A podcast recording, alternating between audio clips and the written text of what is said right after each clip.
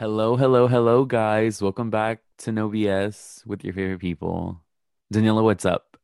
It's 2020 coming to an end. How are you feeling? It's the last Monday of the year. I am feeling, well, first of all, cold. I am bundled up again. Um, second of all, freaking out because we're like, the thunder's happening. There was hail. People were like, it's snowing. And I'm like, do y'all know it's ice, bitch? Like, it's not the same as snow, but okay. Yeah, it's like Um, the, this thunder, this lightning. I'm waiting for like, and if you think about it, we had a bunch of fires earlier this year And- Stop. and the earthquake. Like now that you think about it, everything that could possibly go bad is happening at this The point. Bible. Um, micro Oh world. gosh. I'll see you guys never. No, I'm just kidding. Um, How I'm, you? I'm I'm I'm excited for the year. I've been telling. I've been saying this. Like I keep saying this. This is my my mindset. I'm telling you, God is gonna flip the script. He's gonna flip the switch, and life is gonna go back to normal January 1st of 2021. I just I have a feeling, guys. But um, other than that, I'm super excited. Uh, this past week we had just drama filled episodes of Real Houses of Potomac and Salt Lake City, and it's just drama, just drama, drama. It's Can you like can you guys hear that rain? It's like raining hard. But anyways, um I think that's it as far as like enough about us, you know. Um let's just get started. Let's go ahead and start with uh Real Houses of Salt Lake City because who? these white Exactly. ladies they need to get back on their drama shit because they didn't really bring it this episode. Was it just Exactly. like, no, they haven't. They haven't brought it a couple episodes already. Um, and I feel like they started off really strong. I feel like they used all their good material. exactly. But um, you know, we still have a cast trip after this. We still have a finale, I hope. and then they have they're filming their reunion, I guess, soon. And their husbands are gonna be there. So um I hope they bring the drama. I mean, I hope they don't like end with a wah wah. but Yeah, as of right now, the season is kind of wonky. It's like yeah. bring us some shade, bring us some laughs. You guys need to get it Bring us together. some table flipping. Bring us some wine throwing. Um, so we start off uh, the episode with Park City Fashion Week, and Brooks is obviously going to make his debut. We talked about this last week, and then Meredith um, and Whitney are going to be walking, and um, Meredith is like, you know, it's things like Sundance that these networking opportunities are the best. And I just can't see myself living in Ohio other than the fact that it's Ohio. And I was like, Oh, bitch, gosh. everybody in Ohio is like offended right now. um, so then um, the other ladies and Whitney's husband are in the front row. They're ready to watch the girls walk. And Mary Mary says that she's happy about Park City Fashion Week because, you know, she's like a Brad stall. Passion. She has a passion for fashion. Oh god, which is questionable. Her fashions are questionable, but I, I digress. I was dying at the fact that she was like the when they asked her, um, how do you compare Salt Lake City shopping to anywhere else? And she's like, it's the pits. And I was like, oh, everybody in Salt Lake City is offended right now. And she's like, "Wait, should I have said that? Is that too far?" And I'm like, "You've said more horrible things. Who are you, who are you kidding?" She, you called your cousin. You said you didn't really know your cousin. Oh, so I think we we know where you're coming from, girl. So then Mary and Jen, they sit next to each other. Mary compliments Jen, and Jen's just like, Jen gave her like a death stare. I was They like, just "Look- stared at her. They're like, "Is this happening?" I was like, Heather, say something. I was like, Heather, say hello. Is she not your friend? Did you not have a whole like dinner with her last I week? Like, know, so stupid. girl, it's because it's a privilege to be Jen's friend.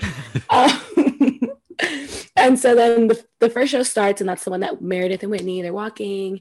And I was just glad to see that they didn't fucking suck walking down the runway because I was like, Meredith, if you disappoint me right now, I well, will. let's be honest. How much do they have to walk? They walk in a straight line like that. I was like, this runway. is. I was like, Park City. I know you're not New York Fashion Week. I know you're not Los Angeles Fashion Week, but like, give us a little something. They walked like Like- six feet and then walked back. It was a mess. and they they did a little turn, like a little circle. Exactly. And then um it's Brooks' turn and his athleisure collection is making its debut. And Jen gives us a little shade in her confessional. And she's like, does one tracksuit make a collection? And yes, bitch, it does because he's doing Park City Fashion Week and you're not. So Oh, at the after party, Brooks FaceTimes his dad and I don't know. I found it weird that Seth wasn't really saying congratulations. He was just making jokes. And I was like, okay, your jokes aren't funny right now because your son is sensitive to the fact that you didn't come. So no one's going to be laughing at your jokes. No one's going to think it's funny. And then Meredith says that she feels partially responsible for Seth not being there because she's the one who asked for space. And I don't know about you, but I was like, girl, he could have still been there and still giving you space, but still gone to the show. Like, it's not your fault, Meredith. Don't worry. Yeah, like regardless of what he's feeling towards Meredith or what Meredith is, fe- is feeling towards him, like you guys have a son, and you should probably be there for such a. I mean, it's a monumental thing. Like, exactly. Bitch, I don't have a fashion show. It's something special to him. So I think he could have done a better, like, put in more effort to be there for his son. Exactly. It felt like he was deflecting, and then I don't know when Brooks brought up the fact that he was upset. Seth was like, I don't want to talk about this right now over the phone. Send me a handwritten note or a text. He said, Can we all just breathe? My anxiety is up right now. And I was like, What? I was like, What? Like, dude, he's up. I was like, Seth, you're not winning any points in my book. So uh, bye bye. And so then we uh, we move on. I guess that was the end of Sundance. Even though they made it like such a big thing, I was like, are we not going to see Sundance anymore? Like you guys yeah, made it like seem they talked about it for like a good a majority of the episode, last episode and this episode, and it was like a want want, like nothing like special. Called Lisa the Queen of Sundance, but what the fuck did I say? Yeah, I didn't where, say anything. Where was her parties? Where was the Latinx event? We didn't exactly. see Latinx like, films. Come on now. Where is all this? What is happening? I was like, yeah, I was like, okay, because then we see Lisa. She's talking with some Bender, Meredith. Um, I guess Brooks collection sold out after his show, and then Meredith's like oh, when are you going to go back to school? And he's kind of like, mm, girl, when the season ends. Yeah, he's like, when you're done killing me. What are you talking about? Like, it's obvious he has no interest in school. He's like, wait, I gotta exactly. go back. Like that's He's thing. like, mom, I'm a fashion designer now. Remember? Oh God. so then, um, we see Mary, which I'll be honest, this was like the only time we saw Mary. Yes or no? I'm telling like, you, she her son. They like she, she filmed as a friend. Like they exactly. don't really care for her, and I don't know. I'm like, um, no, and then they found out she was a grandpa. She was married to her grandpa, and they were like, "You need to be here." exactly. So then we see Heather and Whitney at Heather's beauty lab, and Whitney's having a facial appointment, and I fucking died when Whitney was like, Tell me about your business. How did this get started? And as Heather's telling her about, Oh, you know, I started from the bottom up. My husband, we started with like a little investment and then we went to social media. And she's going on this whole spiel.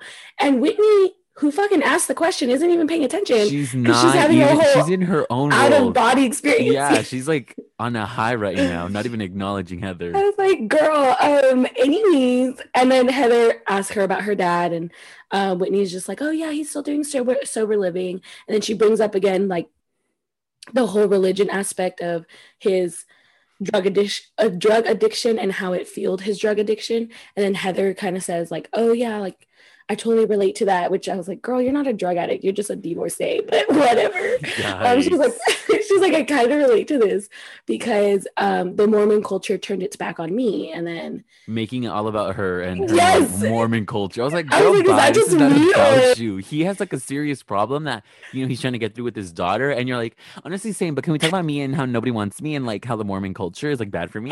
no, shut up. Me. I was like, girl, I understand where you're coming from, but like not the same. Getting divorced and getting shunned because of your drug addiction, like not the same, not on the same level. Like I don't know what the fuck you're talking about. And then I did like what Whitney had to say about how the Mormon church does seem to have does seem to hold people under its thumb and then hold oh my god it's raining super hard right now oh my god i'm freaking out um, it does seem to like hold men and women to different standards. And um, she doesn't like that the church tends to make people like heather who who have gotten divorced and people like her father who have made mistakes.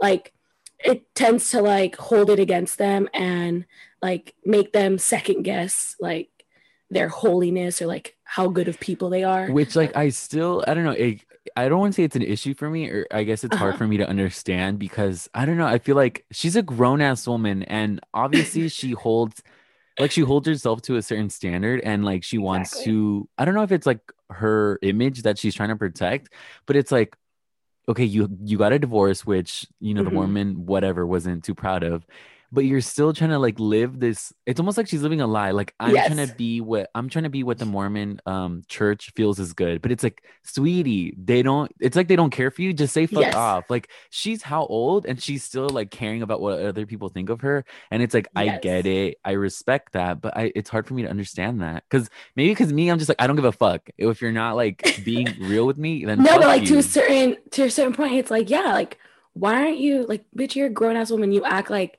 these people are like responsible for how you make your money. They're responsible for how you live your life. Like, what the fuck? Like, bitch, you are a grown ass woman, a, gr- a mother. Like, make it make sense. So, but then again, like sometimes I am like, oh shit, but I wasn't raised like Mormon. I they may have different cultural standards for their own people. So I'm like, girl, but get your own mind, get your own brain.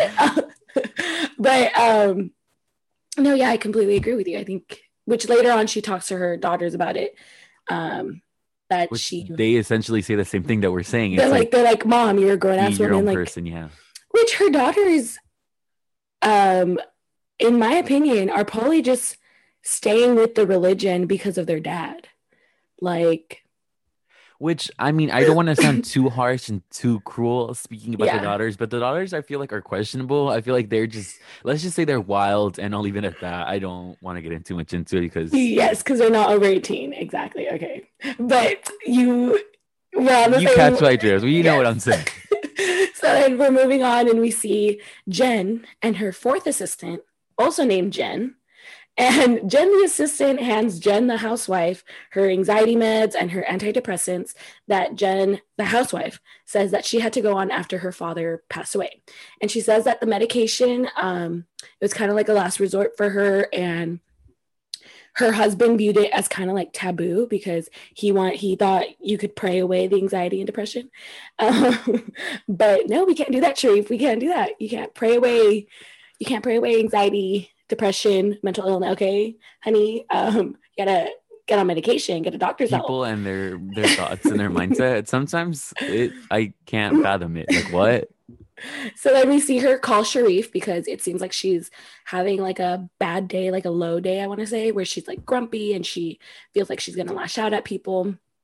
And I like this side of Jen where she's like vulnerable and she's showing us her human side, as opposed to like when she's acting like a When Mary she has skates fan. on and she has And a she's fanning herself, and a crown yes. and being a mess. Yes, where it's clear that she's a character for the camera. So I like seeing this part where it's like, okay, girl, we see you're real. Or when she's being a good friend, like she's giving Heather advice or something, it's like, okay, girl, we see you're real. But I wish we saw more of that instead of uh, Miss uh, marry the grandpa fucker or something like.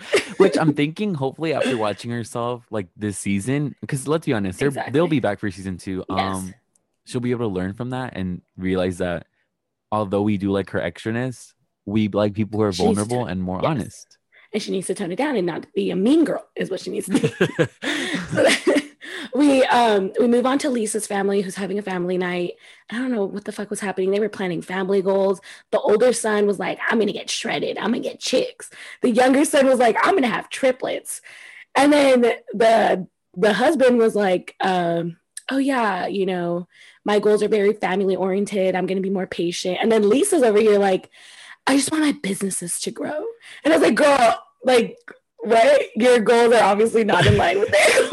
yeah, like I didn't want to. Okay, don't get it twisted. I'm all about woman empowerment. Yes. Be a boss. You don't need to rely Mhm. on men to succeed Yes. and whatnot. yes. But it to me, it was kind of ironic that she was like, I want to make money. I'm all about my businesses. yes. Which her husband was like, it's our business. And that was Yes. the real, like, the realty here. Like, I don't know if you know who founded, who invested first. Like, whose company is this? The tequila brands? Does do you think it's like I get it, they're married, so it's a Mm-hmm.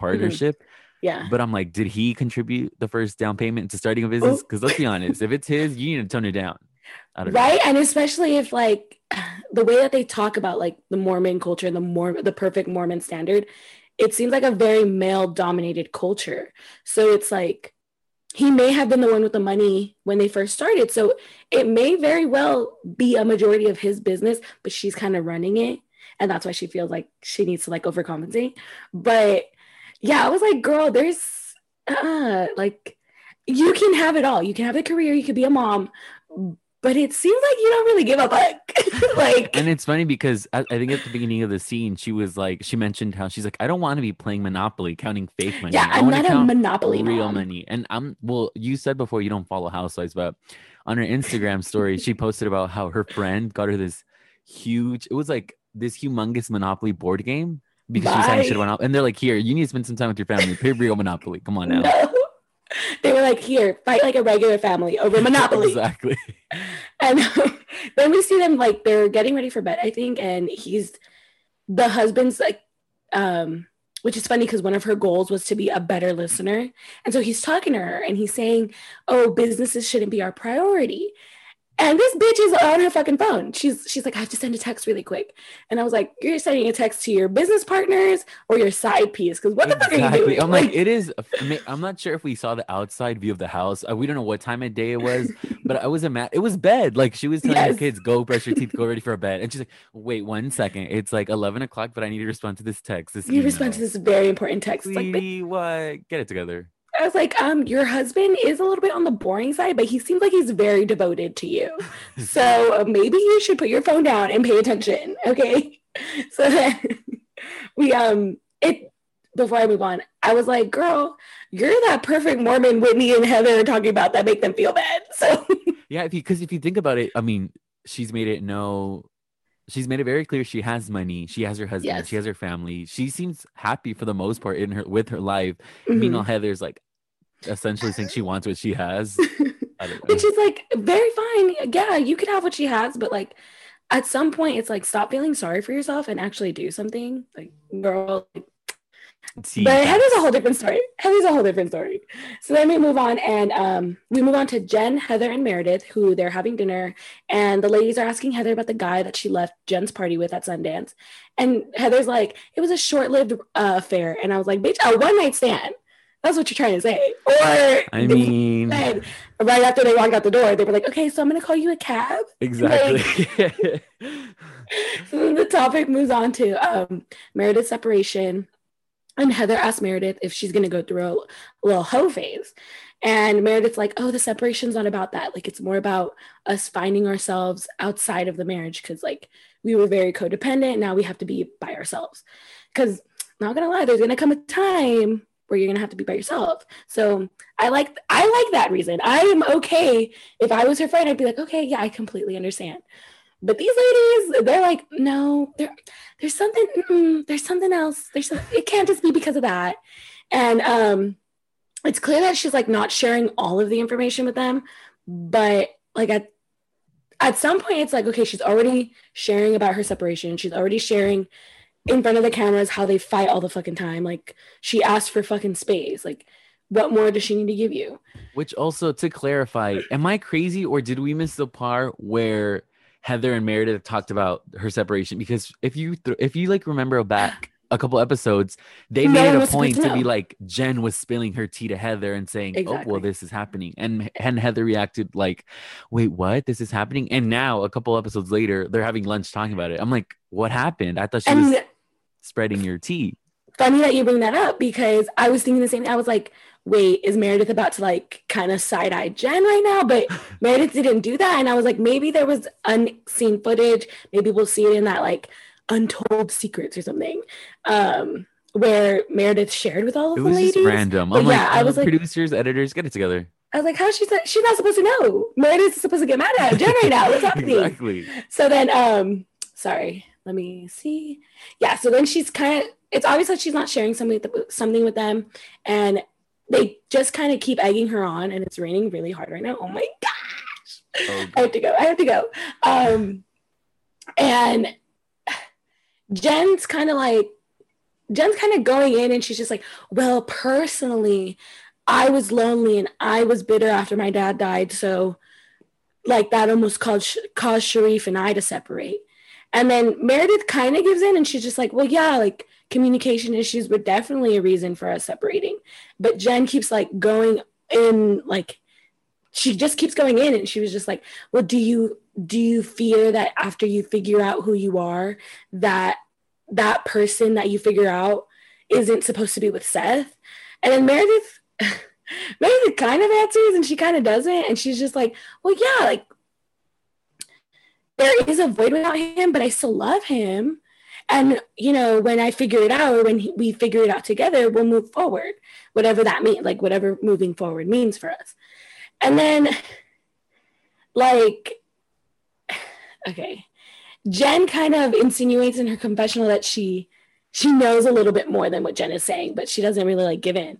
And um before I get into that, like there's just a whole part with Whitney and her dad and dad and her dad saying like he's gonna leave sober living because his next step is to find a house. And she's like, Dad, it's only been 21 days. The program's 90 days. And I was like, girl. And I hope her dad, I hope we get an update on him. But that was just a quick little part before we see Whitney and Jen um, at Whitney's house where they're working out there on the fucking stripper pole. Jen's obviously not getting the hang of the stripper pole. Jen was like, "Are we actually gonna work out?" Or I was like, "Then like what? You're Then why are you there wow. to fucking be a chismosa? Is what you're trying to do? Yeah. Are we gonna film a scene and like talk shit, or are we actually gonna work out? Are we actually gonna work out? Because I didn't come ready. Um, and there and Whitney was like, "No, we're gonna swing." And that bitch was. I was like, "Okay." She was doing something other than being a Mormon up in there, but okay.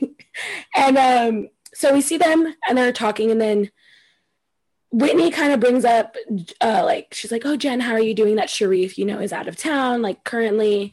And Jen's like, Oh, you know, uh, she talks about her vibrator. And then they start talking about their sex lives. And for some reason, that whole sex talk, Jen, for some reason, brings up Seth and Meredith. And she's kind of like, Oh, well, how do you think it affects them? And then Whitney's kind of like, well, they they're probably dealing with it their own way because you know, like they're not gonna share everything publicly with us. And then Jen's kind of like, well, if they're not getting it at home, then they're getting it somewhere else. And Whitney was kind of confused and she was like, um, bitch, if they were dating other people, why wouldn't they like why wouldn't we know? Like wouldn't we see that? Exactly. And then um, Jen kind of she fucking she acts dumb and she's like, well, people may know more and then obviously in her confessional she tells production well one time i went to new york with meredith and there was this man and he met up with us and he starts going on and on and he says that meredith is the love of her uh, love of his life and he's going to marry her one day. And then um, he said don't worry i'll get meredith up to her room. I'll make sure she gets to her room safely. And then that's that. And then to whitney she's kind of like oh well um, there's a reason they're separated to begin with and it isn't about having to find themselves and that's where the episode ends. But I want to know your thoughts on her spilling the tea. It's raining. This thunder, this lightning. like you're talking about Jen. exactly. God's like, shut that bitch up. No, I'm just kidding. Um, I have a lot to say. Okay, one thing: if Meredith is being as I don't know, I feel like they're viewing her kind of like a snake right now. If she's being a snake, yeah. will come to light. I don't personally think she's being a snake. That whole situation is kind of like weird, whether like mm-hmm. she does have this side piece or, or whatnot. I obviously, as a viewer, don't know what the like their logic is, it's like what the rules are in this little separation. So I'm kind of like, I'm gonna let everything play out and then I'll make, you know, and then I'll pass my judgment on to her. But um, yeah, I don't know. Like, I feel like these ladies are specifically Jen. I feel like she's making it a bigger deal than it is, or she it's like she doesn't even care about Meredith or her feelings or Seth at that point. She's just trying to stir up drama. She's trying to start some shit. And it's like exactly irony. I always feel like if you have facts and you're logical and you're making sense, go for it. But in this situation, Jen, I think you need to be concerned about taking your antidepressants and focusing on your husband and making sure he's at home. Oh. Because let's be honest, your relationship doesn't look all too that great because you're saying you have a a FaceTime marriage. And I don't know exactly. about you, but I'm not trying to be in a FaceTime marriage. So it's like you're throwing like what is that saying? Don't throw glass don't throw don't throw stones when you live in a glass, glass house, house. or something. Like, yeah. sweetie, focus on your relationship. Exactly. I don't know. Am I am I too yeah. harsh? Like what's no no no. I think it's one thing she was sharing with Heather. She's like, I'm lonely. Like my husband, he's not home. And then another thing, it's kind of like she's deflecting exactly. and she wants to bring to light this whole thing with Meredith, which they're separated they maybe finding themselves is by dating other people. But of course, we've seen that Seth himself said, I'm not dating other people. I like, I hope you're not. And maybe Meredith like she said over and over again, they were married young.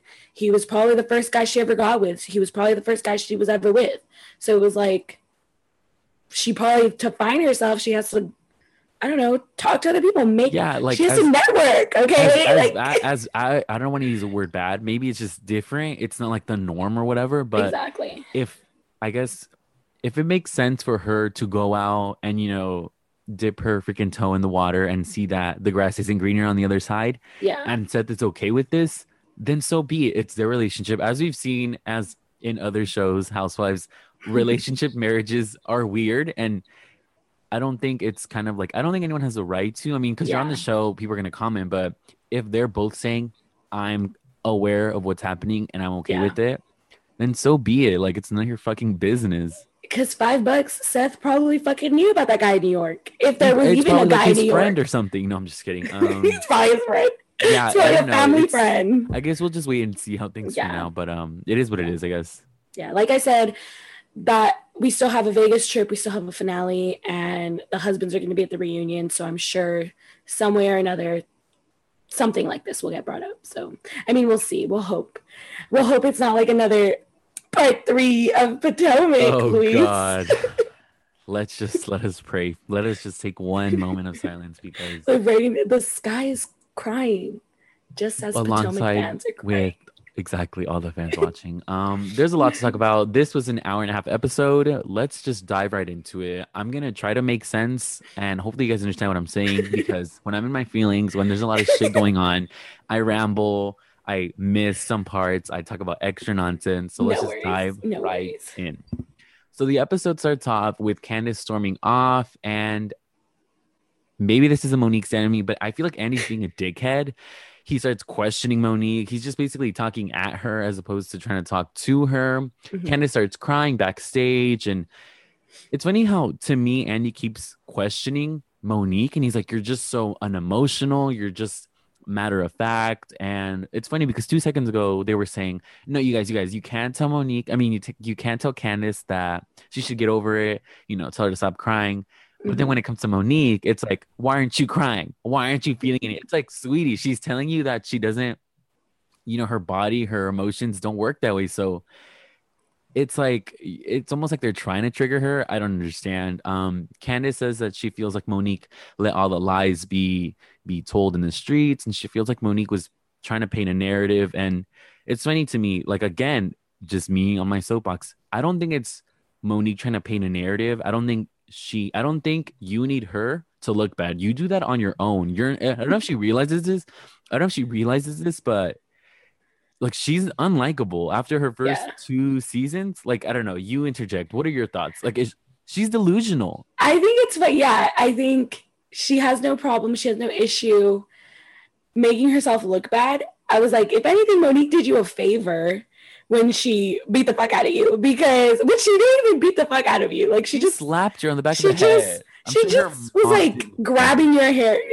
Uh, she was just grabbing your hair and knocking your head into the table a little bit. We're but- horrible. Monique, I mean, Monique doing that made a few people, yeah, like like if you think about it, a handful of people start being like, oh yeah, well, Candace didn't deserve that. So it's like, bitch, if anything, be thankful. She gave you a little bit of, of she um, gave you a storyline and she gave you fans so i just it's it's tricky. But continuing on they asked monique if she was mad that karen you know said i would press charges. And yeah, again this is questionable. People might see this as you know allegiance and alliances but she's like you Mhm. know what? We're grown adults. We talked about it. I was pissed off and it is what it is. We can move we can move past it. Um Andy then asks the ladies if they feel that Candace took too far by pressing charges. and it's funny because every single one of them, including Wendy, said, Yes, I it, she took it too far. And I think it was Gizelle said, I never expected it to go this like go this far. And again, it's kind of ironic because it's like Monique, you're the devil, you're a horrible human, but we don't think you should go to jail. You shouldn't be reprimanded. Like I what? Again, am I lost or it's like you just wanted to make her out to be some sort of monster for hitting her but then you were upset when candace actually like i'm not saying candace should have taken legal action but you guys were like candace why'd you do that it's like no like you're either all in or all out. Like, come on. Exactly. Come on now. Um, Andy then asked Monique why she then decided to, you know, countersue and press charges. He feels like it was dumb and again, I think it was a smart idea. I mean, the charges were dropped. Exactly. Candace ended up losing in a sense because she didn't get what she wanted, and that was, you know, essentially to I don't know, get Monique fired or get Monique to go to jail. Like, what do you think was was her goal in trying to press charges? Because I still don't get it to this day. Exactly. I was like, what did you want her to go to like you actually want her wanted her to go to jail as if like I understand her hitting you was not okay, but this wasn't like as if she was roaming the streets like with a bat being like where's candace? Like she she wasn't threatening your livelihood. Like after yes after she hit you she did want to come back for more like in that same instance but afterwards she wasn't she wasn't like going to your house and like threatening to kill you. Yeah, maybe she was on Twitter saying things, but it's like then you file charges like to stop harassing you. But for you to file like it just didn't make sense. It felt like she really just did it after her mom told her to, maybe so she could be like, Yes, mom, like absolutely love me now, you know? so it was definitely like was I, just, I feel bad saying that because it was just like she was trying to reach for something that wasn't there. It and, was too much. It made no sense. And Monique, while they while like Annie may have said, like, you got bad advice, like, but her lawyer, even though countersuing is stupid, her lawyer knew that by countersuing it's gonna make this whole thing seem like a fucking joke. So which it was it bad advice? Was, we'll move on. Exactly. um Monique then says that her attorney basically said that Candace's attorney said we're gonna sue them and we're gonna get them for millions, get millions out of them, which I believe. Notice how Candace was just kind of quiet. She's like lies, lies, those are lies. Mm-hmm. I don't know. There's some truth to that. I'm pretty sure there is. Um, get the lawyers out. Andy Andy then make, makes a joke and he says, "Well, was your attorney Bill Barr?" Which at first I'm sure you didn't get it. I didn't um, understand. I did a little bit of research. Apparently, he was a bad attorney. A bad attorney. He was known as a bully and enabler. This one article said that. Um, Ashley laughed and Ashley also, found it hilarious. she also said that it was easy for her to write the statement in favor of Monique because of what had transpired um in mm-hmm. the relationship uh, with her relationship with Candace. And she says that, you know, as we know, the famous words that she spoke, I got to go to the bathroom. She wasn't there when the fight occurred. So she watched it back and she said it was really intense. Um, she seemed happier than ever. I'm like, she was living for Candace getting beat up. Let's be honest.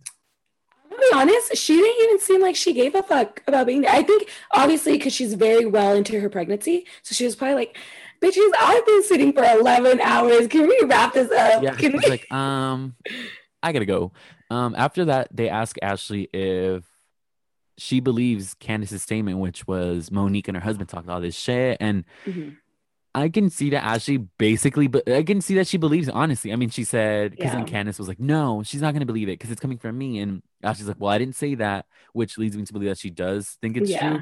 But then she went on to say that um, when it came time to it, you know, Monique was there for me and she was a good friend. She didn't spill any of my yeah. secrets, so regardless if she talks shit or not, we're still good friends. Which you, I feel like you're you're trying to say something. So why don't you? go ahead Have no, I just I feel bad for Monique because I feel like she thinks she needs to like kiss these ladies, like especially Karen's. But I feel like she feels like she needs to kiss like Ashley and Karen's ass so that. But in my head, I'm like, Monique, you know that for certain things that they've said or for certain things that Karen has done, you would drag her ass, but you're choosing not to drag her ass or pull out her little binder tab oh. because you need her on your side, even though you don't. Even though to me, it's like, girl, you have a majority of the viewers on your side. I know that doesn't pay the bills, but. and here's the thing I, I, obviously, I don't think the same as you. I feel like there are certain housewives, which I'm sure you can think of some. I mm-hmm. feel like in like all across the board in different franchises, there's different housewives that can stand alone. Like I feel like Porsha is mm-hmm. a perfect example of that. At one point, yeah. she was on an island all by herself. Exactly. Um, I feel like Monique could easily stand on her own. Um, yeah. So Ashley like could easily stand on her Ashley own. definitely. She, I mean, she's done it before, where she's like, "Fuck yeah. you, fuck you, fuck you. I love my husband," mm-hmm. and I I like that in housewife because I feel like they're they don't kiss ass, and mm-hmm. you kind of feel like Monique's kissing ass. I don't see it that way. I don't know. I mean, like his ass, more like I feel like she thinks she needs to like compensate. Com- com- I can't even speak. I feel like she needs, she thinks she needs to compensate, but like, I'm like, girl, no, because I'm thinking that way. I'm like, girl, no, like you could take on. Look at what you fucking did to one person only, Gizelle. Like, look at what you could do to all these bitches. exactly. Her mind. Her power. Yeah, her mind. Moving on, they then talk about Monique and she basically explains what triggered her in the fight and she kind of goes into her childhood and all the Mhm. trauma she had to deal with um as far as her father doing the same thing that essentially Monique I mean Candace did which is put her hand in she would her father would put his hand in her face and kind of talk at her again and that's one thing that I don't like like Mhm. regardless of who you are i've said it before i don't care if you're my teacher my doctor my mother like i don't want to feel like you're talking at me or down Mhm. to me like i feel like there's like a level of respect there and obviously growing up she couldn't you know be combative or talk back to her father because i don't know if this is you know a person of color thing but you will get your ass whooped and you will get your ass handed to if you speak you know i guess negatively or talk Yeah. back to your your elders. Um and this is a part where it's hard for me to like i don't understand because she monique apologizes to candace and she hopes that they can move past it. Candace goes on and says well i can appreciate trauma. I find it so ironic that i don't know if it's after or before that she called herself a wordsmith sweetie you're over here saying i can appreciate trauma i think what you tried to say was Like I can acknowledge, I can understand. Yes. but I can appreciate trauma, ma'am. You need to stay off Twitter and read a book. But anyways, I digress. um, she says that the apology, you know, it's it's great and all, but it's too late. You know, it's 365 days later, and it's just not gonna cut it for her. Um, what are your thoughts on that? How do you see this little situation I- that they're in? I was like, Candace, just say thank you and fucking move on. Like, girl, she's and I, I understand the whole it's 365 days later, like, like absolutely not. But it's like acknowledge the fact that she apologized. It, yes, you acknowledge the fact that her reasoning behind it, which I think back to like when she like um with the umbrella and Robyn, I was like low key, like I remember maybe I'm wrong, but like Robyn and even with like Ashley when they were having their little thing, like when Monique pops off, I like I'm now realizing after she shared that it's because those the people she was popping off to were talking down to her. So maybe like again another trigger. But I was just like acknowledge the fact that she apologized. Say I appreciate your apology. Like I appreciate your apology. Thank you. And move and then say and then give your piece and be like, you know, but um, obviously I am still going to have to get over the fact that it is 365 days later that you're giving this to me. Point blank, period. There. To me, I was like, Candace, you're obviously just trying to grasp at straws now. Like, she apologized. Yes, it was a whole fucking year later, but she apologized. Like, is that not what you fucking wanted? Is that not what all these ladies wanted? Was for her to apologize? Feel you didn't apologize. That's why you couldn't come to the events. I feel like in the end, it kind of just comes down to Candace being in her feelings. And I guess, like they've all been saying, no one can tell how to feel. You know, only Yeah. she knows what she's going through. But at the same time, don't expect everything to be peaches and cream since you want to be in your feelings. But Mhm. it is what it is. After that, they go into Monique. And they all kind of just bag on her for writing her song "Drag Queens," which go check out the music video because it's great. Um, she brought the fashion, but um, yeah, they did not see this in a positive light. They said you're kind of a clown for writing it. Like you're messy. You should be ashamed of yourself. You're trying to glow and you know brag about beating my ass. Like it's not okay. Mhm. Candace then pulls out her phone and starts reading the lyrics. And Monique was like, "Well, I'm glad she's a fan," which I just died because it's like, why are you reading the lyrics? Like, I get you're trying to prove a point, you know, and say that Monique is this horrible, awful person, but Exactly. it's just like I don't know. I What are your never- thoughts about her writing a song? Like, is this clown shit or what's up? I was honestly, yeah, I didn't make her look good because it, it goes against the fact that it's like, girl, you're saying you feel remorse, you're apologizing, but then you wrote a song. But I thought it was funny when Candace was reading the lyrics. I was like, why are you giving us the whole song? Just pick a few, just pick two, two lines and say, well, there was these specific lines and that's it. When um, I misunderstood Andy when he said it's not good, and I was like, Andy, like she's a songwriter. You can't say that. But then I was like, no way, he's saying it's not good. Like it's not a good look. Yeah, Like, it's not a good look. Um, which to that I say, you know what, Annie, go suck a dick because she's gonna do what she's gonna do. Like Monique stands were not happy. we've Mhm. seen in the past that housewives, for example, um, Kandi Burruss, when the whole sex dungeon thing came about, she went ahead Yeah. and made it a thing and she put on this essentially was like a burlesque, you know, variety time show act Yeah. of talent and whatnot. So she she, you know, capitalized on it and she said, I'm gonna make money off of it, which I know in this situation it's kind of different because Monique was the aggressor as opposed to the victim of the situation. But OT. I mean, was she said, you know what? I'm gonna make money. I'm gonna make a song. I'm gonna make a music video, and y'all are gonna love it. her reasoning behind it is true though. It's like, oh, he they wanted me to write a letter and I wasn't going to do that because that's not I'm not like the way I write is through music. And so I understood that reasoning. Could she have named it something else? Yeah, but like come on, drag queens, like I'm she's glad she named it what she named it. I'm glad she's standing her ground. Keep it up, Monique. After that, they talk about, you know, a fan asked, you basically got your ass dragged, you know, because you ran your mouth. What what's up with that? Are you gonna change? How's that gonna what's gonna happen? And this is where she kind of goes into her little speech of, you know, I'm a wordsmith. I'm good at cussing and fussing and fighting, and I'm all um all of those things. But nothing warranted me getting my ass kicked. I should have never gone bashed, you know, on the table. And Monique, Mhm. like I said before, you know, she apologized. She starts taking accountability, and Candace isn't having. She says it's too late. And like you mentioned earlier, at this point, you know, it's it's a year later. Yeah, her apology is a year late, but what more do you want from her? Like, like Monique said in the last episode, the best thing you could do is take my apology for what it's worth and move on. Because in the end, the only person who's hurting is you. Yeah. Like what? exactly. It's just I'm like, girl, at this point, at this point, I understand we can't tell you how to move on from trauma, but at this point, maybe in your therapy sessions, you need to like go a little deeper into why this is affecting you the way that it is, why it's affecting your mental health the way that it is, because there's nothing else that Monique, Karen, Andy, anyone else could do for you because you've gotten the apology, you lost the lawsuit.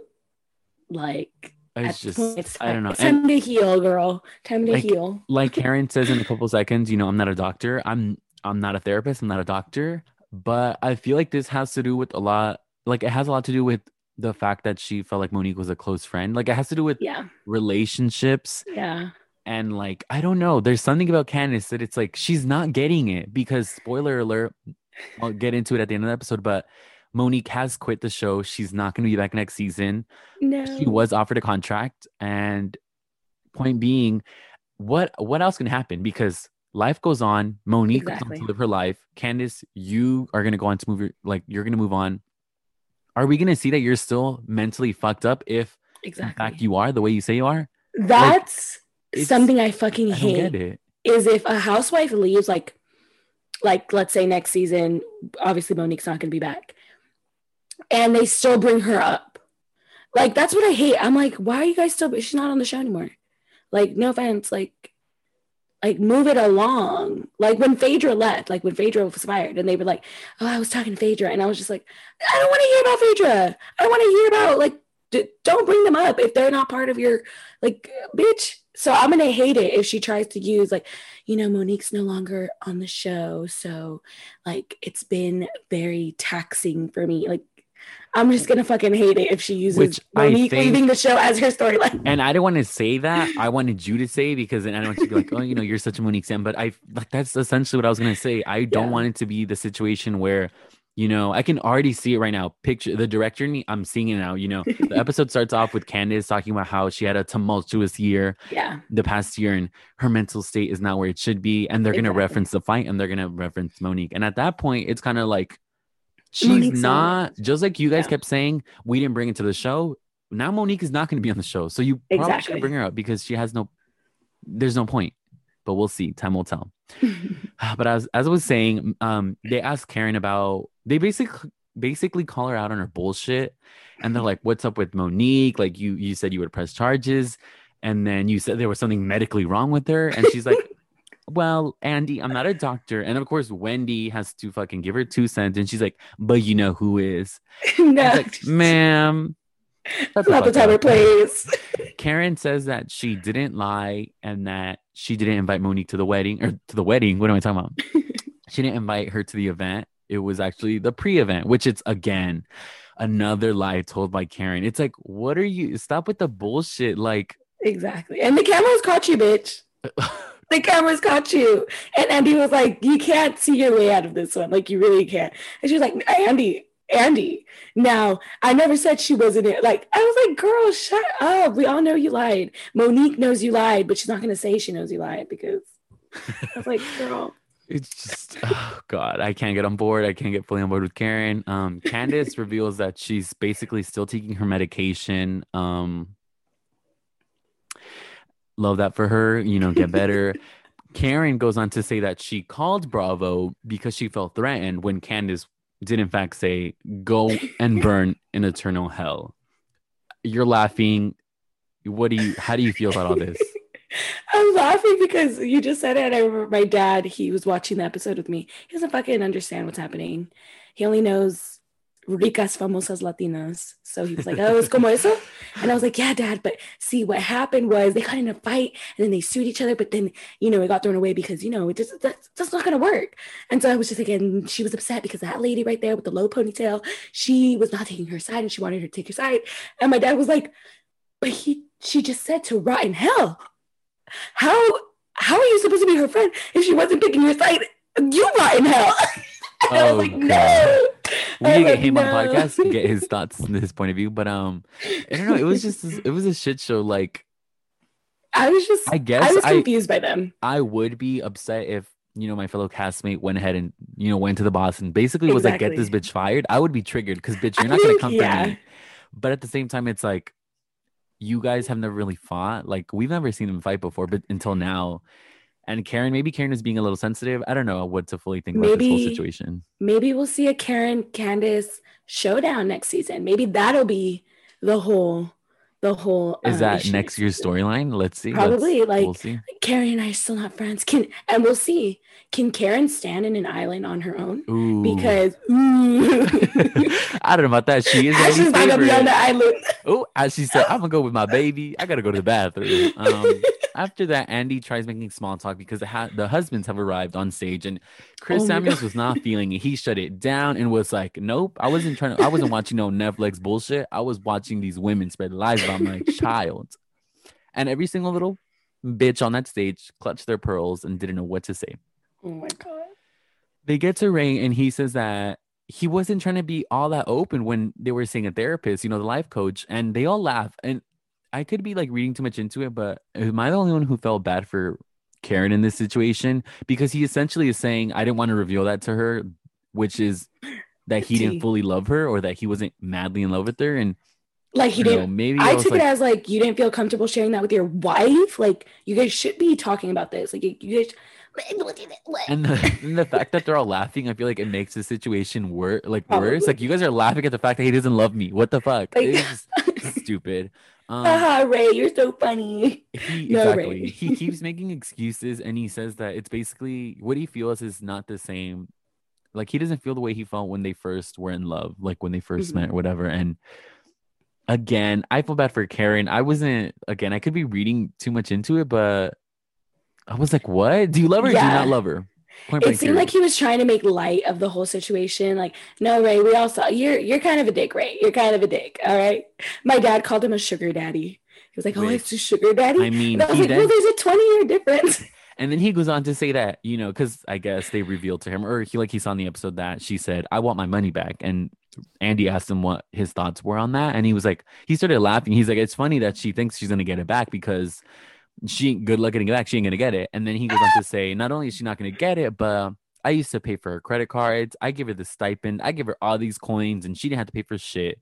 Yikes. Which I guess if I was in his position, I'd be like feeling the same way. It's like, bitch, you rode my coattail for how many years, and now you're trying to get some a little coin back. Don't try it. Um, their relationship is weird. I don't think they'll ever like get a divorce or break up. No. Yeah, I think they'll they've been married this long and he's he's 76 or he's in his 70s. Yeah, like, do you think you're gonna get someone better or someone to put up with your old? Never mind. Anyway, anyways, moving on.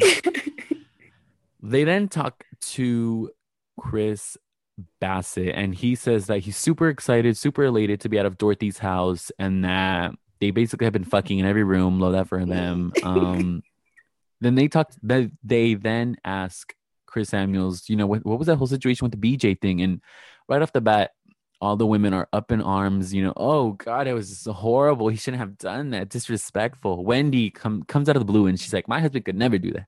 Mid, you know, mid apology, and he's like, you know what, I'm sorry that's how I joke around. Me and my wife joke around like that. And but I do apologize to the women, anybody else who was offended. Um, it was just I wouldn't have apologized. I'm like, you know what? Fuck you, fuck you, fuck you. I know what our fucking relationship is. I don't need to make a joke. Like, suck a dick. Like, what? when Wendy tried to bring in Eddie, she's like, my husband would never. Would you? And he was like, bitch, don't bring me in. Okay. Yeah. Am I the only one who thought that he didn't like want to be involved? He was like, he didn't even care. My little sister yeah. was like, I feel like the wives are making a big, bigger deal than it is. And I was like, yeah. Like, I, I bet you anything like Ray, Eddie, Chris Bassett, they probably found it funny as hell that he did that. But obviously, they're not going to tell their wives that. They're not going to be like, oh, yeah, it was funny as hell. Like, because then they know their wives are going to be like, no, like, shut the fuck up. You're supposed to be on my side. Even if, if Juan Dixon had been there, he would have found that shit funny as hell, too. So, everybody shut the fuck up. exactly. Um, excuse me. After that, they they kind of talk to well, they continue talking to Chris Samuels, and Monique basically says that he's done better during COVID as a parent. He's, you know, stepped up to the plate he's basically a second mommy and you know we're just happy for them. Love that. Love their family.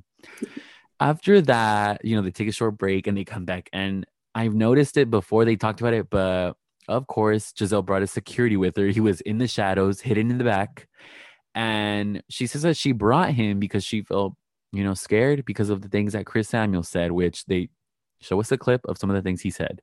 He says, I wish I could turn into Bruce Jenner and slap the shit out of you. I would stomp all of you he apologizes and he's like that was uncalled for. It was rude. I should have never said that. It's disgusting and it's not me. But the women are not having it. Do you think if you were on that cast and you were a woman how would you react? How would you feel in this moment having heard all those words he said I mean, I wasn't I wouldn't go as far as to bring a bodyguard and be like, I'm threatened for my life. Like, girl, you're on a stage with how many people? If he were to advance at you, you don't think anybody would try to defend you? Like, you don't think Chris Bassett would try to like tell him to like get off? Like you you act like he's gonna do something in front of all these people, which I don't think he should have said that. I think he probably just said that like you said, out of anger. Was it acceptable? No. Um, you're gonna hate me for saying this, but it's like, was it how why are we getting up in arms about that, but not about the fact that he used a transgender person's dead name? It's like you could have said Caitlyn Jenner, you could have said like which I, like, I did find that you know I was like, obviously you guys couldn't not, have not being up. a transgender person, I can't speak on their behalf, but it was insensitive and it was it was cringy. It's like, it was, like, you know, what you're saying right now is not okay yeah. to mm-hmm. like you. This is where I know I'm not the best of doing this, but you should probably think about what you're going to say before you say it because that was obviously insensitive. Yeah. I mean, he apologized only I think I don't know that that Instagram live in general too because I I've I've seen that Instagram live. I didn't watch it live, but I watched after. Like that whole thing, I was just like, Oh my gosh. And that just fed into my whole thing also afterwards when she like beat up Candace was I was just like, girl, now you're 365 days later apology. Yeah, there's but, this it's a whole situation yeah. and it's like you could be right here, but you're wrong in that. And it's, yeah. it's a whole I wouldn't have gone as far as Gizelle to bring a security guard who let's her security guard, her security guard didn't even fucking do anything. She's like, he's standing up, he's standing up. he was shaking was like, his boots. He probably looked at Chris Samuels and was like, not only am I a fan, but I'm not trying to get my ass beat by him. So let me just stay back here in the shadows. Oh gosh. Um, after that, after his apology that they probably didn't care for, Chris Chris Bassett is not happy. He is triggered and he's like, you know, you guys talked about you guys say not to get involved you know not talk about the children but there's a blogger that you guys support who came from my children and he basically starts screaming he starts screaming at monique mm-hmm. he's like well what does it have to do with us and we didn't say that and then he goes off and he's like but you support him and for someone who says he doesn't tolerate disrespecting women i might be reaching here but I hate you. was he not shouting at her like chris has ne- chris samuels has never yelled at Candace. At Candace, exactly. Yeah. So where does he come off screaming at Monique? No, he shouldn't have screamed at her. But Chris Samuels, that was the thing between him and Chris Samuels. And I like the way Chris Samuels acted in that moment where he was just like, no, no, no like, don't yell at her. You're talking to me. And the difference between Chris Bassett and your BFF Michael Darby is that Chris Bassett took a step back and rewinded and fucking ended up, you know, fucking stop. He stopped screaming. I can't speak right now. um, well, yeah, there, there are a bunch of clowns, and I'm saying now, if I ever get on reality TV, I I'm not saying I'm gonna try and fight every woman, but like I said, if you're gonna come at me, if you're like if you're gonna start the problem, I'll make sure I finish it.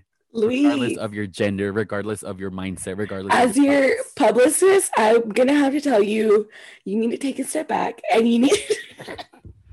I think it's just a matter of respect, and no, it is. They it always say like, and. I'm not trying to make this, you know, a sexist thing, but I feel like if like you're not, I just let's move on because no, I don't want to come across as like an evil man. Difference. Like, no, no, no, there's a big difference. I I understand where you're where you were trying to go, but there, yeah, there's a big difference in like in certain situations. It's like a a situational type of thing. Like you have to look at each situation. But in this case, yeah, I feel like his issue, Chris Bassett should have like taken two steps back and I felt like the husbands were having a whole different conversation. Let's just put it there. And it was just something else, which I believe the blogger that they were referring to, um, just to show you the amazing person and respectful and just loving person Candace is. I don't know if you guys know this, but there's this blogger who rest in peace. Monique was a friend of, you know, they had conversations on live I've seen before in the past. Um, mm-hmm. That guy who was, according to Candace, spreading lies, you know, spreading rumors.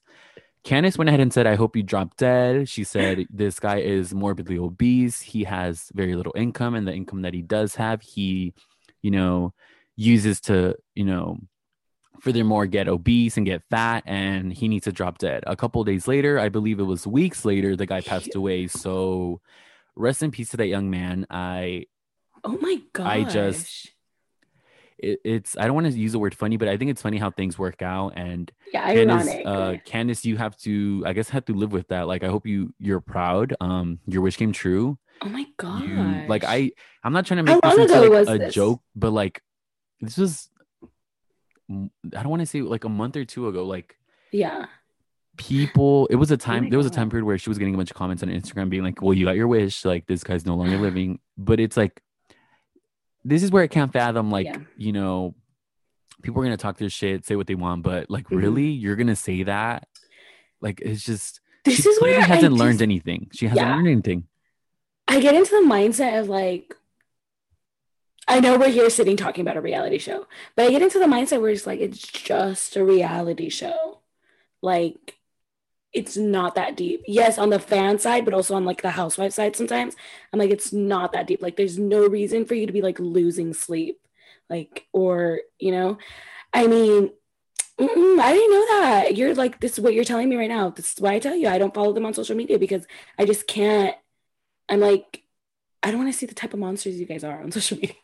On social media. But it's like, it's also another part of me when it comes to reality shows being able to separate because then it becomes this whole thing like like I take it out of the show and I'm like, this person, this is it. You know, like yeah. like with Lisa Rinna, like I really have to separate myself because I'm like, I have hatred for that bitch. Like, so do I. It's on another. so I have to separate myself because I'm like, you're losing, bitch. You're and, having no, no, no. Exactly. And let's be honest, I'm not here to say that I'm holier than thou. I'm oh, not oh, saying no, I'm a perfect not. human.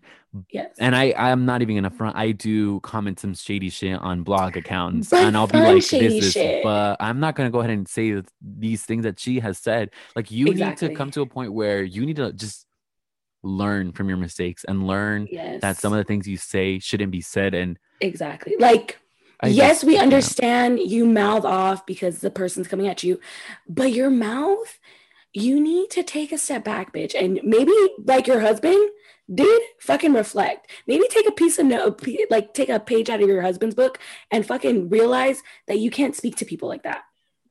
Okay, we had to take a short break. We were having some difficulties, but um, I'm sorry. I don't know where we were at. Moving on.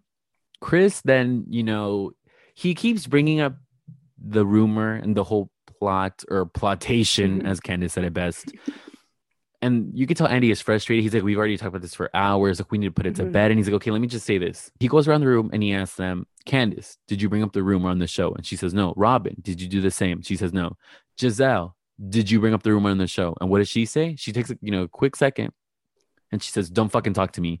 And at that point, I wanted to say, Congrats, Chris, you won the fight. She clearly is a clown.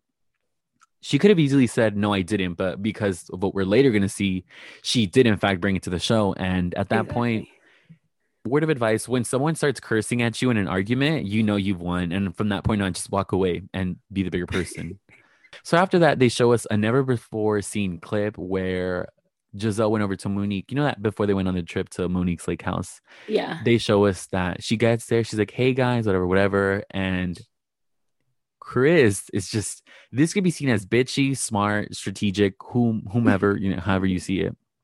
But he goes, Oh, is this the first time you're seeing my baby? She's like, Yeah, I've never seen him before. And he's like, Well, who does he look like? Does he look like his daddy? You could tell she was shaking in her boots. She was like, Yeah. um, yeah, yeah. Who else would he look like? Wh- wh- Who who else would he look like? Who else would he look like? What are your thoughts on this whole Yeah. situation? Like, how do you view her now that you find out that this was talked about? And now that I find out that it was talked about, and yeah, when they aired that whole segment where she was like, "Well, I thought they they were going to be talking about it," um, I was like, "No, I think you thought you were going to be seen as like fun, and messy, like oh, she's so messy," but it seems very calculated. I don't know how she can come back from this. I think the fact that Monique's not returning will help her a little bit but I hope she's learned her lesson that she can't be plotting preseason uh, to figure out who she's gonna bring down because it's like, girl, people like you enough already, but now people don't like you because you had to ice out their homegirl Monique, and you had to bring that disgusting rumor onto the show. It's like, mm, I don't. I hope she can come back from this, but it was very calculated. We'll see. And we'll it was see. very funny that Chris, I thought it was funny. I thought it was petty. I was like, yes, Chris. I mean, you're not going to get a champagne glass, but I love that. yeah. Um, a wise woman once said, "You never can win when you play dirty." You know, that was spoken by NeNe Leakes herself. Um, which have you heard the whole drama with her trying to boycott Oh, Bravo? That's a whole situation we won't get into. But um, People were like, is Monique going to join her now? And I was like, no, I don't think, I was Um, like, yeah, I just feel like you need to let things play out Yes. authentically. No Mhm. preseason, no drama, no like you need to let it happen authentically because that's when you know we get magic reality TV gold. Whenever you plot things out, it's never, never gonna go in your favor. Karma is a Mhm. bitch, and we'll see that. We'll see that. Exhibit A, your homegirl, you guys share Mr. Chocolate together. Phaedra. It did not work out for her. It's not going to work out for Oh, you. Jesus. I think um really quick before you move on, I felt bad for Chris Samuels. Like it's obvious that like the rumor was weighing down on him. Like he didn't give a fuck what they were going to be talking about. It, it's obvious that he all he wanted to do was talk about the rumor.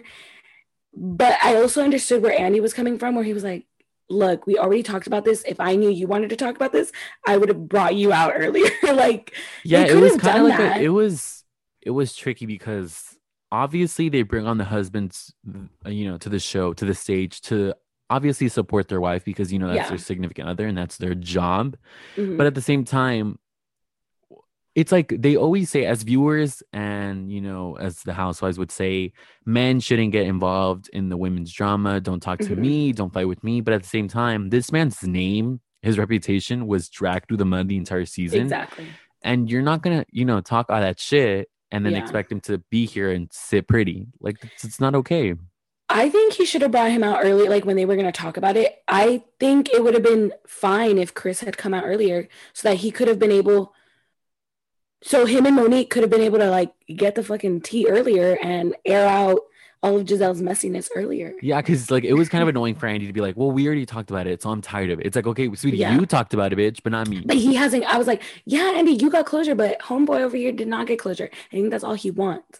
And I just felt bad because everybody was like trying to make jokes or something, and he was just like, "No, nobody's was, joking right now until I get closure." I'd be the same way. Let's be honest. Exactly. After, yeah. after that, we get into Robyn, and I'm just gonna speed through this. So she got proposed. Nobody cares. She's building a house. Nobody cares. She's doing great with her hats. Nobody cares.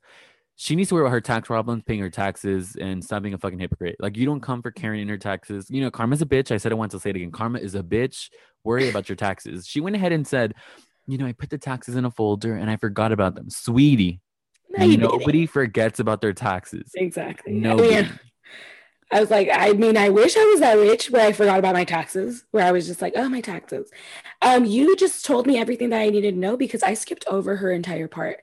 I'm sorry, like I love Robyn. I think she's like fun and all, but I just couldn't watch her part. I was like, I don't really give a fuck. I don't really care. You didn't miss out on much. So after that, Andy kind of grills Ashley and she's like, I wish Michael was here, but you know, he's not. But um, so you have to answer for him. What was the whole situation with Michael feeling like, you know, this marriage, this proposal wasn't gonna happen happen? Mm-hmm. And she was like, Well, you know what? He didn't really tell me anything. He just said that he felt like Juan and Robyn were comfortable in their position that they're at, their situation that he felt like there wasn't going to be a proposal and they were kind of bitter about it. They're like, no, he needs to stop being shady. Like if you have something to yeah. say, you should say it. Um, I can see both of their perspectives. Like it is what it is.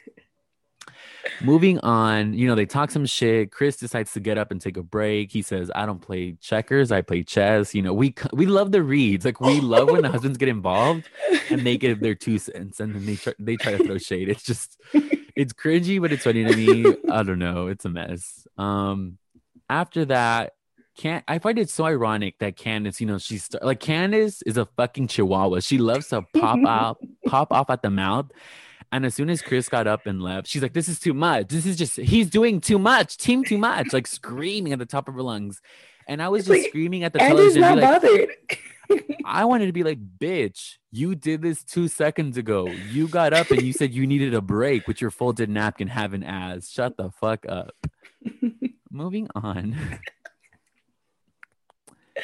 after that, Karen, you know, we talked about the we talked about this situation in a in an earlier episode where Karen made a comment when she was like, ask the couch, ask the coach, ask the Dutch, where we couldn't figure out what the fuck she was saying. Well, Andy was like, You made a comment earlier this season talking about how Robyn needs to be concerned about what Juan's is when he's drunk, when he's drinking.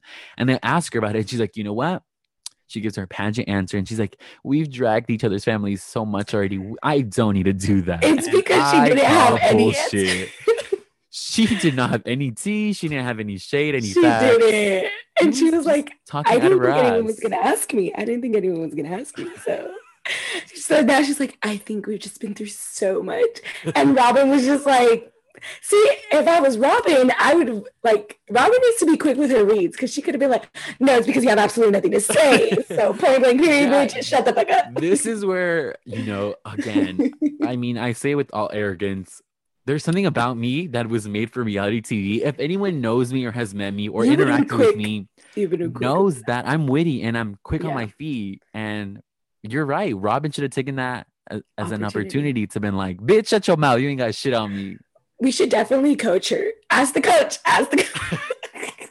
I think that's what she was trying to say. Ask the coach. She yeah, she needs to ask us. But um, moving on with the episode, Chris Bassett says that he doesn't like when Michael disrespects women, and that's why mm-hmm. he got you know got up in arms when he came at him sideways and he started pushing him back.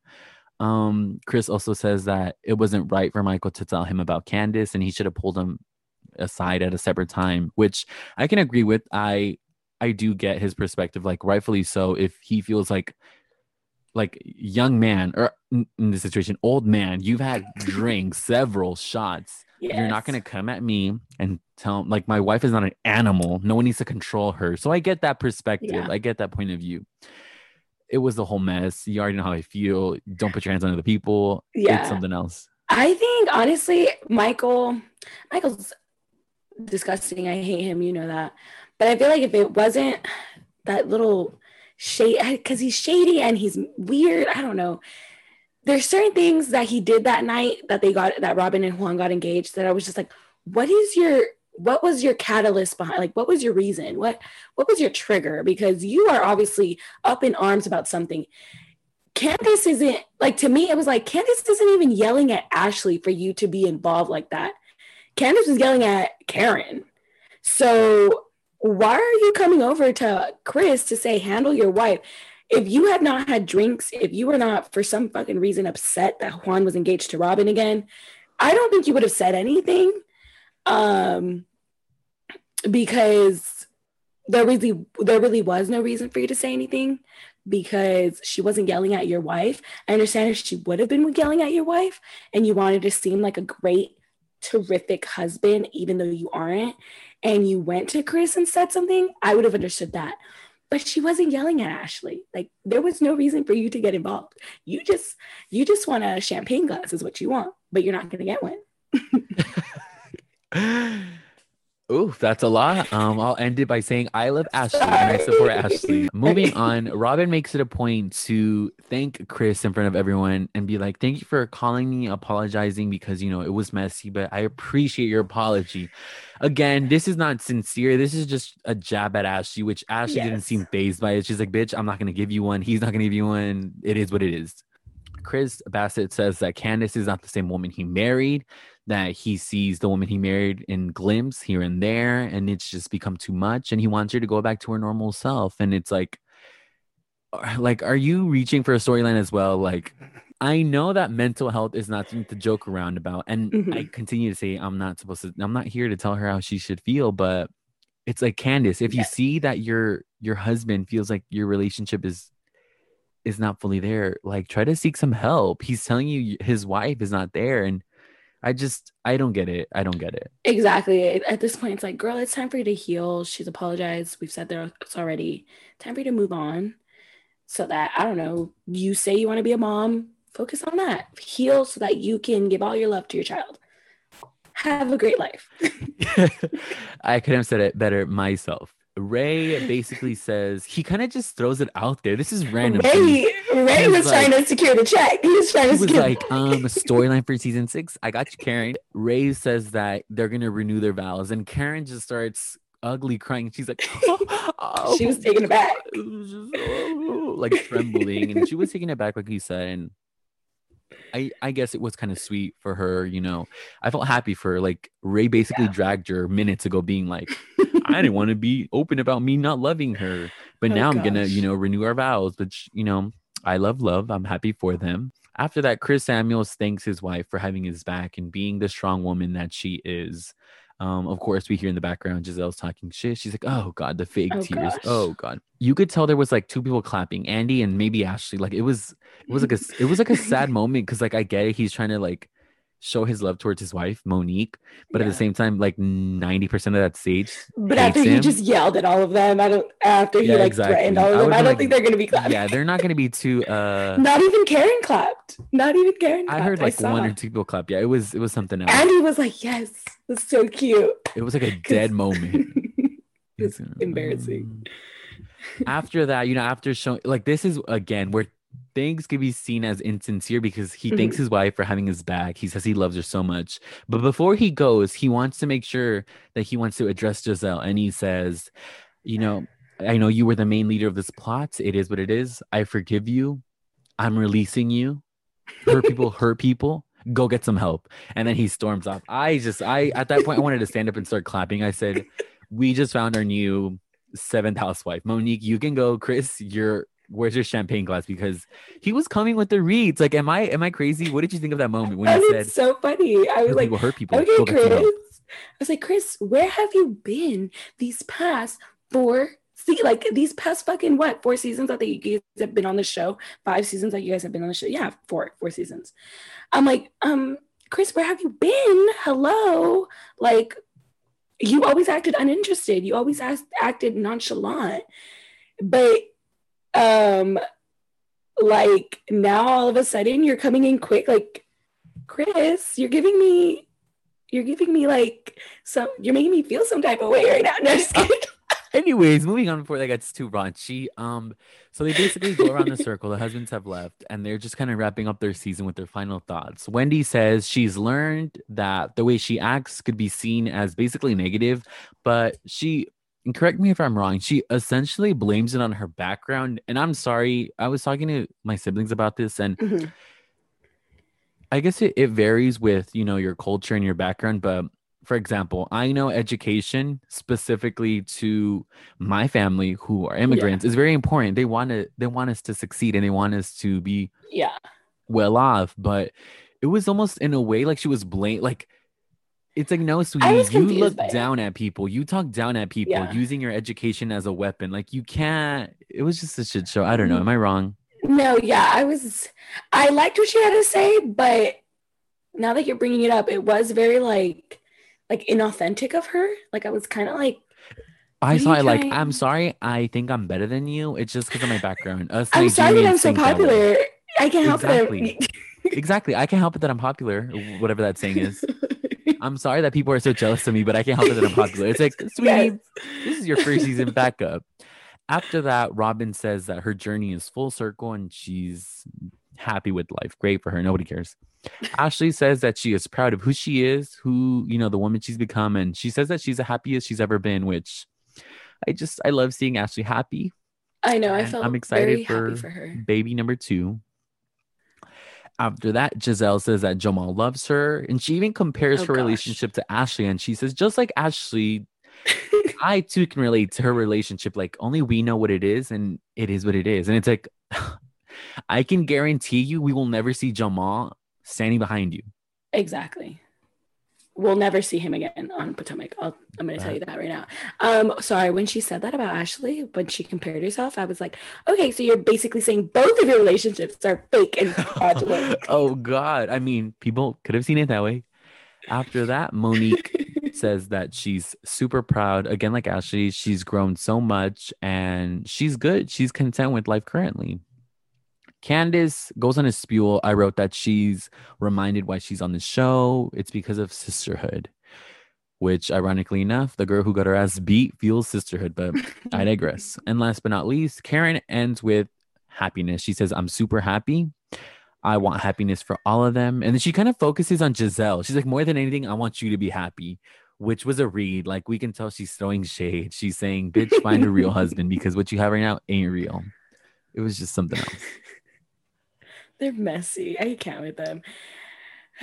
In the final scene, we see them slither out of the room. And with that, that wraps up season five of The Real Housewives of Potomac. We have been on a journey, a roller coaster of emotions. yes. I want to end end this portion with thanking um, Monique Samuels. You know, you've given us some great moments. I'm devastated that she's no longer going to be part of the show. Hopefully, we'll get like a cameo. But knowing her and knowing the things she's had to endure, I don't see her coming back to our screens. Um, what are your final thoughts on the season, on Monique's departure? It was a long season.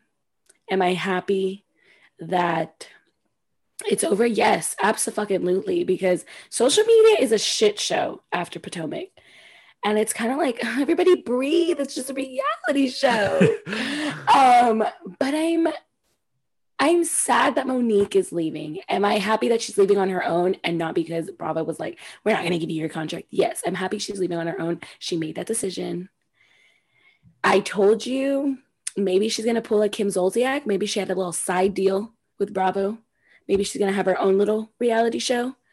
Um, do I see her coming back? Only if Candiace or Gizelle are not on the show. Like if we ever lose Candiace or we ever lose Gizelle, I can see Monique coming back. What about you? Or no? Yeah, You don't think I so? I don't know. I'm hopeful, but I'm I'm not I'm not counting on it. Like I don't expect to see Monique ever again on Real Houses of Potomac. It's just I just knew. I don't know. after And also like I don't see Monique and Gizelle or Monique and Candiace making amends. exactly. no, I don't see. Like that. they couldn't do it while they were, you know, on the show. It's Well, gonna be even harder for them to do it in real life. Exactly. I think I think it was obvious after this reunion with her husband.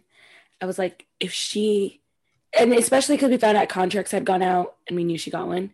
It's like, if she doesn't come back or if she chooses not to come back, it's not because she's scared of the ladies. It's probably because Chris, even though he was coming in quick with the reads this this year, he's always seemed uninterested. Or is that just like he's No, always yeah, seemed uninterested, or he never really seemed like he was a fan of, you know, really being there.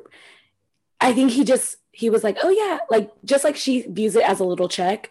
To him, it was probably like a little hobby for her. Like, yeah, yeah, go have fun. Also, like it- it's it's weird. How do I put it? Like I feel like some husbands like they're supportive, and there's other husbands who are involved, like Michael. Mm-hmm. Like it's it's one thing to be supportive and you know film scenes with them, but it's another to be really invested and you know Yeah. to pop off at every chance you get. And, And he was like, very much the first one. yeah, he was like, you know what, it is what it is. I'm happy for you, but at this point, you're you're bringing me involved. You're you're, you're involving me in the drama Yeah. you're making you're tarnishing my name and tarnishing my child essentially Yeah. so i guess it just became too much for them and like i Mhm. said like you said i'm happy for them you know i wish nothing but positive and Love and things for them love and light and yeah like i said earlier that wraps up real houses of potomac season five allegedly they start filming in january for real houses of potomac season six I don't know where the storylines are going to come from. Um, to Candiace, um, I hope you you get well. I hope you have a storyline for next year now that Monique is gone. I don't know what you're going to talk about. I don't know. I don't know. I just don't know. hurt people, hurt people. Get some help. Get some help. Um, I yeah. No, keep going. Sorry. no, that was it. I don't. Oh no, I hope they're able to find a replacement. I saw a tweet that said Potomac, and I completely understand. I completely agree. Potomac is not a winter show. I don't want them filming in winter. I want them filming in summer. Someone said Corona lights are not a winter Oh, are not a winter drink. We don't want to see Ashley, and I don't want to see Ashley pregnant on the show. No offense. I want to see her have the baby already. I want to see her birth the second baby. seriously. Because if we think about it, she's probably how many months is she? Do you happen to know? I don't. No, and I was gonna ask you actually when does she do, but is, is she gonna be like is still she's is she gonna give birth on the show or like their time that then that- film is she that gonna... means she's not gonna be able to go on the cast trip if it goes later and she's in her third trimester. no. So I don't like that they're filming in January. So I'm not going to be one of those fans It's like, I'm already setting my sights, my hopes low for season six. But I am hoping that they're able to like give us a little something, especially because COVID is getting a lot worse. So I don't even see them being able to do a lot like they're supposed to, but who knows? I wish they would slow down production enough time to find a replacement for Monique if they wanted a seventh housewife. If they're just going to do it the six, they better have some sort of surprise in the mix. Hire us, Bravo, because it seems like we really know what we're talking about. So, exactly. Hire us andy even though i talked all this shit about you. Um yeah i'm super excited what the future holds. Let's just kind of before we sign off let's just wrap up 2020 because like i said before this is our last episode. 2020 has been something else and i'm super excited about what the future holds you know hopefully you know we get more listeners. I i love doing this. I love talking to you. I love talking about reality tv i love doing this. Hopefully you guys are enjoying this. You're making me cry like a little bit. No, just um, You're glitching. Okay, go. no, yeah, I feel like I always get in a I know I got the little notification that said unstable internet. I'm like, mind your business. it's raining outside, okay? Um, yeah, I always get a little bit like a bittersweet feeling around this time. I'm always like really hopeful. And then by the time my birthday rolls around, I'm like, fuck this year. But um, but I'm really, yeah, even though I'm not like you, I'm not, I know COVID isn't gonna hang up her keys January 1st. she's not gonna, she's not gonna clock out. But I'm to put in hoping- overtime. I'm hoping in 2021, you know, humanity gets a bit of common sense. I'm hoping for bigger and better things for the both of us. Um, yeah, this year has been fun. I think this is a highlight of my year starting this with you, um, talking to you. I feel like, like, like you said it in the first episode. I feel like you're gonna be in my life forever, no matter even if this podcast ends in like a hundred years. I feel like you're still gonna be in my life. Like, even though we weren't like close, close before the podcast, it was like I was always like Luis, Luis, Luis. I'm telling you guys, So- you guys will see us on TV one day. We will have our own show. But um, I, like like she said, I I really enjoy this time with you, talking to you, and I'm super excited what the future holds. Not to put you on the spot, but now that we're losing Potomac, I was wondering if you wanted to branch out and talk about Are you talking- another one of my favorite reality TV shows, RuPaul's Drag Race. I don't know if you've seen any commercials or not, but there's a new season, Drew RuPaul's Drag Race season 13, airing New Year's Day, I believe. And I was wondering, maybe we should branch out and talk about recap do recaps on that show because Okay, people love that show, and I don't know if that was something you wanted to do. Okay, yes. I mean, I'm gonna be honest with you. The I only know RuPaul's Drag Race. Drag, I can't even speak. Um, I only know about RuPaul's Drag Race through social media. I do know certain pop culture moments from there that have happened. People are like, I know everybody loved Valentina, whoever that is, you know. so I think it would be nice to recap it, and I'll watch it with you because I'm gonna be like an outsider. So I I'm totally up to that, and I'll read up on all my all my RuPaul tea. Don't all worry. your all your I'll make tea, sure- all, all the I'll make lingo, sure to read up on it. Yes, I'll make sure to um, Um, recap myself before we recap. like we said, this is uh everything is on the spur of a moment kind of thing. We don't really plan everything out, which could be a good thing, could be a bad thing, but um we don't know what the future holds for this podcast. Like we said, we could talk about other shows, talk about other things, and hopefully 2021 will be our year. T. Not only us, but you guys listening because we appreciate the support. Every Tea. listen counts. Snaps. Snaps. Any final words before we we head off into the sunset of 2021 or Oh, no. 2020, I guess? Just happy new year. Um, be safe, wear your mask, and don't go out and party on the 31st. Okay, stay at home, drink tequila at home. Do that, okay, so that in 2021, Lisa's wish can come true. exactly. Get tested for COVID, get tested for other things, you know, stay indoors, have a good New Year's. And side note, this episode will be airing on December 30th, which is Your my birthday, I was about to birthday. So my Instagram is King Lewis. As I say all the time, it's K I N G G L O U I S. So if you guys want to send some send some nudes, um, send some money, send something. Send um, his Venmo, his Cash App, his yeah, um, my Zelle. You guys can um I'll give you my numbers. You can text me all that good information. But um, yeah, here's to being 24. I'm finally 20. I'm gonna be love 24. that. Yes, you're almost a quarter of a century I'm a old. child. I'm a child. Oh my gosh. I mean, you kind of are, but it's okay. Everybody Oh. is. Oh no. Oh no! I'm kidding. I'm kidding. 24. You're like literally almost old enough to be on the housewives. So I think you should find yourself a wife quickly, make money out of that so that you could be on Orange County, maybe. Okay. Love that with all the other racist white women. But um, way. I think that wraps up this episode. That's it. Happy birthday, Luis. Happy New Year, Luis. Happy New Year, Luis's family. That's it. That's it. We love you guys. Thank you guys so much. We can't thank you enough for tuning in to No BS with your host Luis and Daniela, and we'll see you guys in the new year. Bye. Bye. we've done 20 episodes and we've only gotten it like on point once. Uh, I love that for us. Uh, That's our quirk. That's our exactly. See you guys just next time. Bye.